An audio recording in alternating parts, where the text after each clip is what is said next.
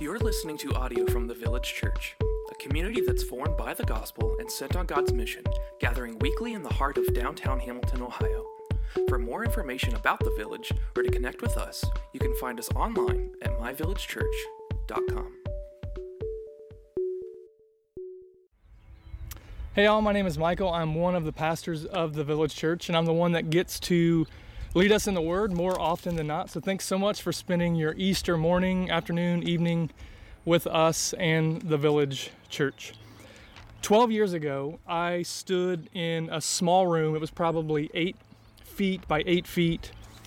It was cold, sterile, well lit by fluorescent lights. And it was just outside of an operating room where my wife was being prepped to deliver, by way of C section, our first child. It was a long road to that point, and there was along the way lots of waiting. But in that moment, in that waiting room, there were intense, anxious, hopeful longings for what might be. And, and all of those feelings, they filled the air and they filled, filled my heart and they filled my tear ducts. And in just a few moments, on the other side of the doors I was about to walk through, all the hopes and all the dreams and all the, the fear and uncertainty, it awaited. 10 minutes in that room, just waiting, it felt like 10 hours. And within the hour and through no physical pain of my own, we had a son, and he was healthy and, and he was long awaited, alive, and well. We've all waited in lines, we've waited for dreams, we've waited for downloads, we, we wait for big days. Waiting is at times the worst. Uh, in the, the current season of life that we're in right now, we're, we're waiting for for toilet paper to come to the stores during the COVID crisis and all that. Or, or maybe we're waiting for, for God to rescue his people from slavery, like we'll see today. But what makes waiting insufferable is not knowing if our hopes will be realized at all. And, and for God's people, we join a long line of family who have waited with bated breath, as they say. So much of the story of God's people is, is waiting on God, waiting on the promises of God, waiting on God to be uh, to, to rescue, waiting on God to be faithful to deliver, waiting on God to be faithful to, to be God so that we might be His. And today, we come together, scattered as we are, to celebrate Easter. And, and most of us probably know that Easter is all about God demonstrating definitive defeat of our enemy, death. And, and what, whatever you don't know, you probably know that Easter has something to do with an empty tomb and, and something that happened on a cross a couple days before that. And to some of you, uh, most of you probably, who have been tracking with us you're part of the village. You've been tracking with us through Exodus and, and you've been tuning in week after week and, and walking along in the storyline of Exodus. Uh, for you, we will continue to do that today and we'll add in Easter and, and we will let Exodus take us to that empty tomb.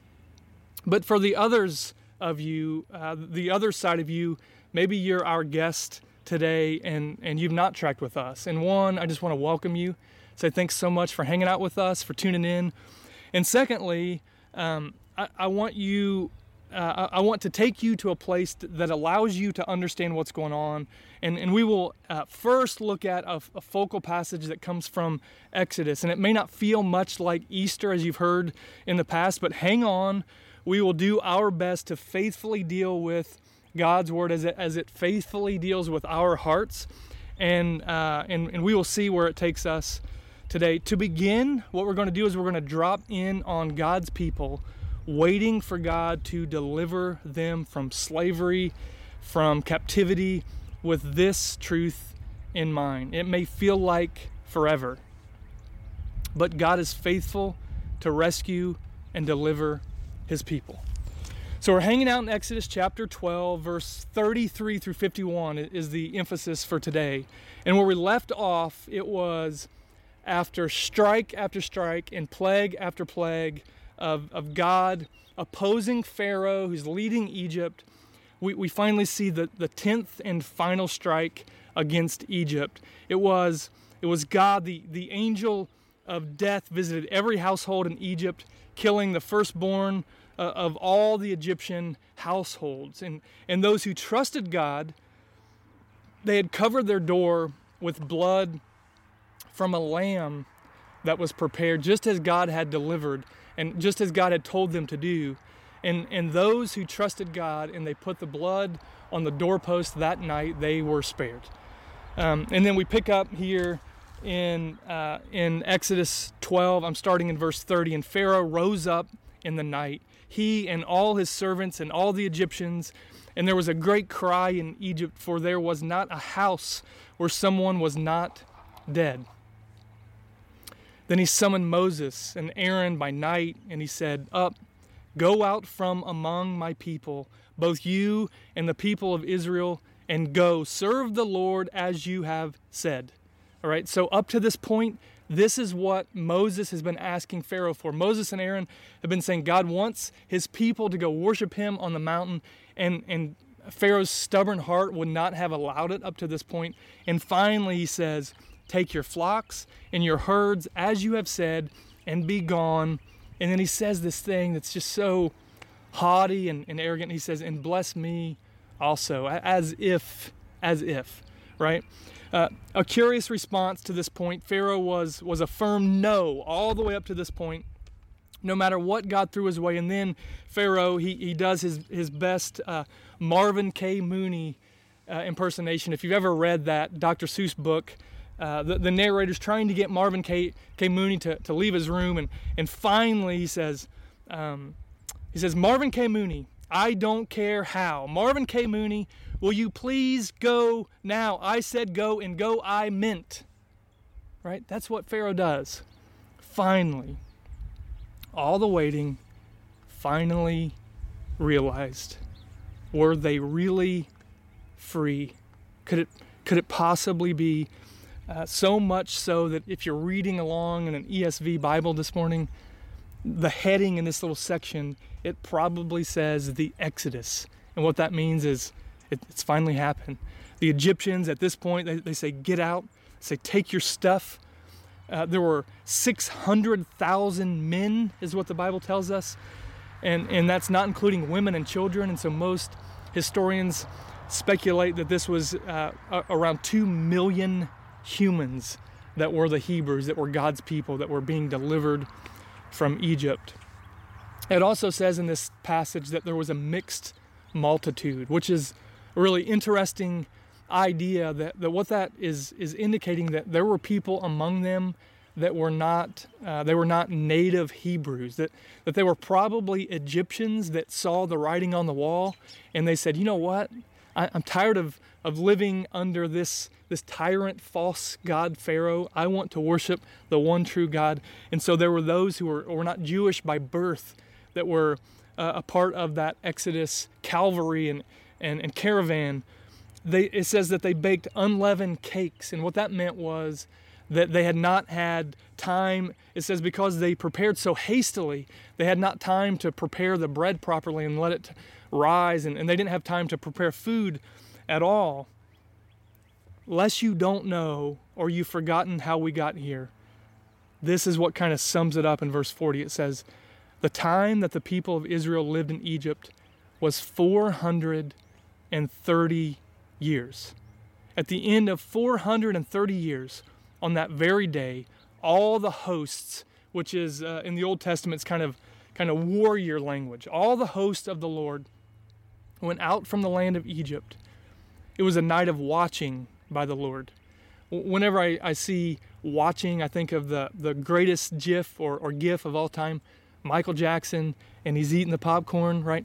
It's like this excitement within God. It says, It was a night of watching by the Lord to bring them out of the land of Egypt. God Himself, who was doing all the work, He was watching as, as history unfolded. As the Exodus, all that he had promised finally became a reality, I think of parents, uh, not the kids, but parents on, on Christmas Eve when they, uh, at least for us, when we set out the gifts and, and we just wait for the kids to come. And, and it's so exciting for us to get to see the kids delight in something good for them. And then it, it goes on, it says, So this same night as a night of watching kept to the Lord by all the people of Israel throughout the generations. So it wasn't just the Lord that was watching, but it was all of Israel and all the generations of Israel watching, long awaited. Grab your popcorn. It's, it's really happening. Hope has come. And I'll tell you what else has come in this sermon, point number one, and here's what it is hopeful longing redeems wishful waiting. Here's the truth much of life is spent waiting wishfully, and not fueled by hope of any type, but, but by a glimmer of chance. And what I am not telling you is, is that if you put your trust in God, then all of your wildest dreams will come true. Right? We're, we aren't promised tomorrow. That's what Jesus tells us. And we aren't promised that we get everything that we want. In fact, if you know anything about anything, you would know if everyone got what they wanted, that would be a terrible, terrible idea. So, so God knows best, and we trust Him in that. But I can promise that we get what God promises. And, and further, I can promise that all the promises of God, they find their yes in Jesus. And what a sweet promise that is from, from 2 Corinthians uh, chapter 1, verse 24, all the promises of God find their yes in Him. That is why it is through Him that we utter our amen to God for His glory. So for Egypt, we see a sliver case study of, of bigger promises from God to His people. We see that He promised freedom and if we go all the way back to the book of Genesis, which is the one before this that, that spans hundreds and hundreds of years, in Genesis 15, verse 13, we read this Then the Lord said to Abram, He was the first one that He called to be His, that would, that would build a nation, that would build this nation, Israel. It says, Then the Lord said to Abram, Know for certain that your offspring will be sojourners in a land that is not theirs, and will be servants there. And they will be afflicted for 400 years. But I will bring judgment on the nation that they serve, and afterward they shall come out with great possessions. What we see in these words are that reality 400 plus years in the making. They had this promise in front of them, but, but they forgot along the way. And some came and they went with, without seeing it realized, but the promise stood. I remember being a college student, and I remember sitting down with, with my wife, with Kim, and I remember looking at uh, you know what seemed like we had been in college for for a hundred years, and I rem- remember looking at, at a printout of the courses that we still had yet to take, and I just remember thinking like like together there is no way. Life is really hard. We're married, working, school, all the things. There's just no way that this is that this is ever going to happen. It seemed like forever to that point and it seemed like forever left to go.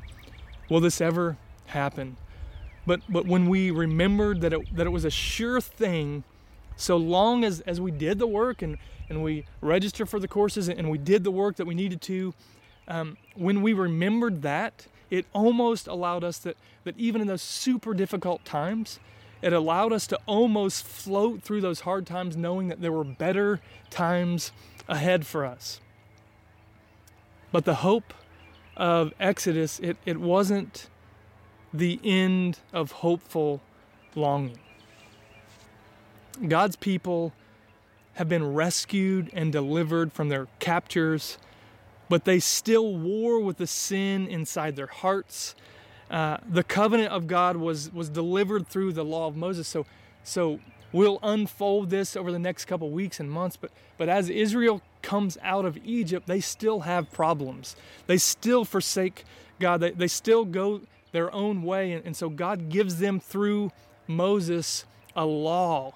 Uh, because the people didn't know what was good, God showed them through His law how to love Him, how to love one another, how to be a covenant family, a covenant community. And because they didn't know what, what the, the real enemy was, which was, was the sin inside of them, He showed them through the law that it, that it was themselves so long as they were slaves to that sin, which leads them and, and leads all who sin to the guillotine of death. And what the Bible teaches is, that it's not, not just Israel in the desert, but it's but all have sinned and, and fallen short of God's glory. And, and, and so the law tells us that. But God has, has promised freedom from that as well. He has promised freedom from the sin that, bi- that binds us. He said a king would come who would rule and reign with wisdom. He would, he would rule and reign over, over our hearts. He would, he would wield peace and he would judge and he would redeem and he would renew all things. So God's people for all time would wait.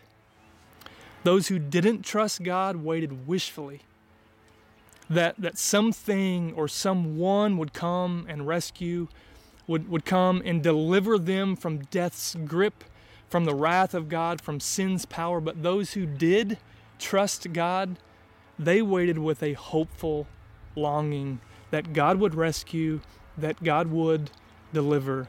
And, and the difference of wishful waiting and hopeful longing makes all the difference in the waiting room of life. Wishful waiting, it has no guarantee. It has no assurance, no joy from what has not yet been seen. But hopeful longing has a sure guarantee and all the joy that we can handle uh, for the already done, yet not yet seen. Most of us, uh, uh, most Americans anyway, we are terrible at waiting but waiting is an opportunity to, to find and demonstrate faith in who God says that He is. Not just in what He already delivers us, how we wait is an incredible indicator of who we trust to rule and reign in this life and in the next. Hopeful longing, it redeems wishful waiting, and that is not the same thing. Um, and, and the difference is, is a matter of trust. The second thing that we see is that faithful deliverance dashes unmet hope. Faithful deliverance dashes unmet hope. Before I was a pastor, and, and actually while I was a pastor, I was a high school science teacher for, for several years, and and I, I had a lot of kids tell me, but one kid in, partic- in particular, he would always tell me when I would say, "Hey, uh, bro, like, we need to get these assignments done," and and he would always tell me, "Hey, oh yeah, Mr. Graham, I'm about to uh, I'm about to do those assignments you, you you're trying to get me to do," and I would say, "Well, that's great, man, because you really need to get them done." and he would say, "Oh, uh, it's cool, man." The next day, "Hey, how are those assignments coming?" "Hey, man, it's cool, Mr. Graham. Man, I'm I'm just about to I'm just about to do those assignments." And, and I would say, "Well, well, that's cool, man. But but at some point, you have to do those assignments. You know." Um, I tried. I did my part. I, I pursued and and and you know met every intervention that was in my hands. Uh, and all I was ever met with was, "Hey, Mr. Graham, I'm about to that dude, he never graduated. I, I, think some years later I saw him on the news having committed some crime, and, and he's probably uh, doing 20 years, right? Um, our God, he is he's not an I'm about to God. That, that's not how God operates. It may feel like forever, but God is faithful to rescue and deliver his people just as he says he will do. He's always on time, He always knows best. So, as we keep looking along in, in Exodus uh, chapter 12, verses 43 through 48, they're kind of this, this section that, that you could just skim right through. It's, it's almost transitional, but there's a lot in it. He says in that, um, he says, Remember my work today and forever. And he points to, to the Passover again, and he says, uh, and, and my people, they're not simply those who are born into Israel. Remember that, that idea of the, um, the mixed multitude? He goes back to that. He says, My people, they're not only those who are born into Israel or the ones who, you know, who grew up in the church, so to speak, but they are all who, who trust me. And, and he goes on and, and, and he, he kind of helps us in the Old Testament. That meant that to be in covenant with God meant that the males would be circumcised. So, so he demands for those outsiders to be circumcised, just like the Hebrews. In the New Testament, that would be uh, somewhat similar to, and there's a, a whole lot of theological uh, dicing in this, but but in a general sense, that would be similar to to those who are being baptized by faith. Uh, as we have faith and we join God's family, we are baptized as, as an outward symbol to to let people know that we're part of God's covenant family. Um, in the Old Testament, the established memorial to remember God was Passover, the Passover feast, to remember what He had done to bring His people out of slavery and captivity. And in the New Testament, that, that memorial, it kind of merges at the Last Supper where Jesus celebrates Passover and He commissions communion, the Lord's Supper, the Lord's table, where He says, Each time you do this, eat of my body and drink of my blood, do this in remembrance of me. And then we see in verse 49 there shall be one law for the native and for the stranger who sojourns among us.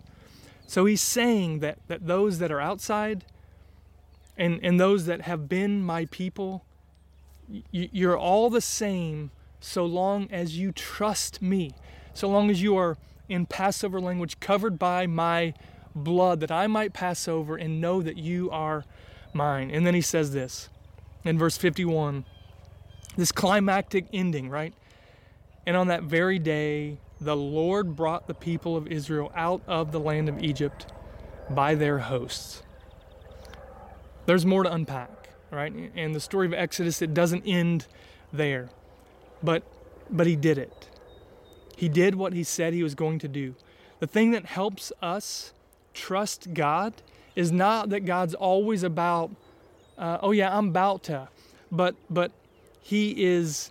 Uh, we get to we get to trust Him because what ha- He has already done. We get to trust Him in the waiting, and and the way that we do that is we get to know, we get to remember, we get to believe that He has delivered his people. And if he is God, and if he has delivered, and if he has promised to rescue and deliver, it's as good as done.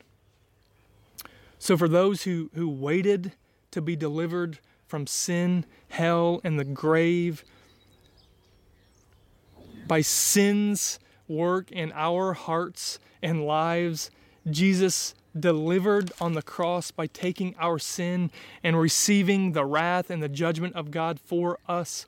And, and three days later, while the people watched and while they waited, and when the people least expected it, Jesus broke out of the tomb and he broke out of death's grip and he made a way for us to join him. On this Easter Sunday, we get to remember that Jesus lives, that, that he came, he dwelt among us, that he lived perfectly on our behalf, that he died a sinner because of our sin, not his own that he conquered death, he lives. And for all who trust what God has done, we get to trust what God has promised and what he has even yet to do. And we read in, in nearly the last chapter of God's word in, in Revelation 21, verse 5. He says, And he who was seated on the throne. See, after Jesus resurrected. He, he hung out on the earth for 40 days and then he ascended to rule and reign until he comes back again. And he who was seated on the throne said, Behold, I am making all things new. Also, he said, Write this down, for these words are trustworthy and true.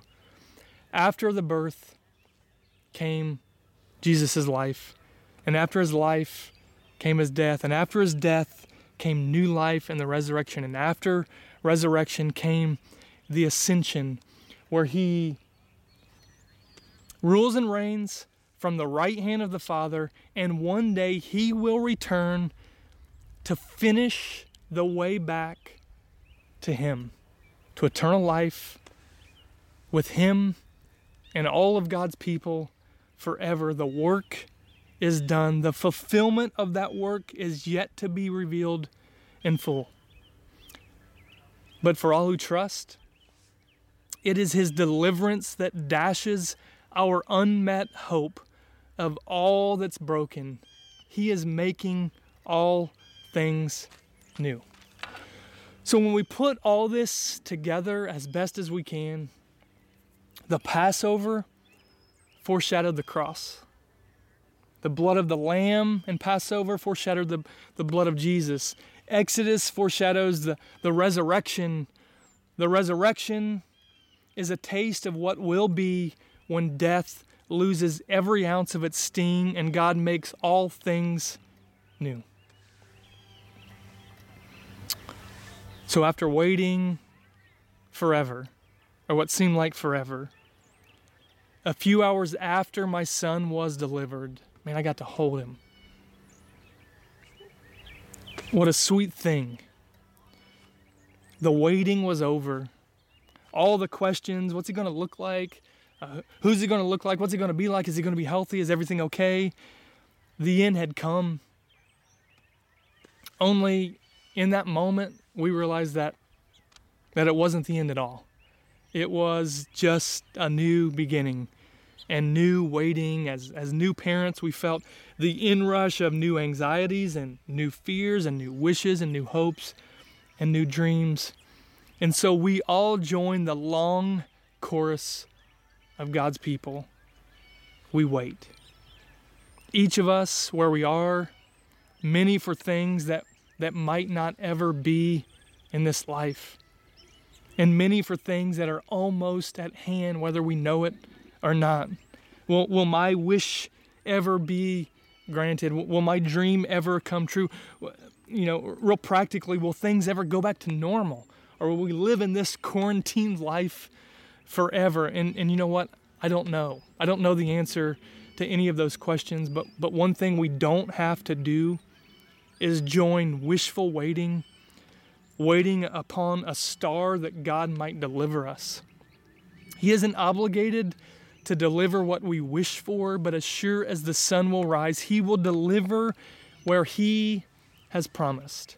And His death is proof, and His resurrection assurance of His word. He has delivered.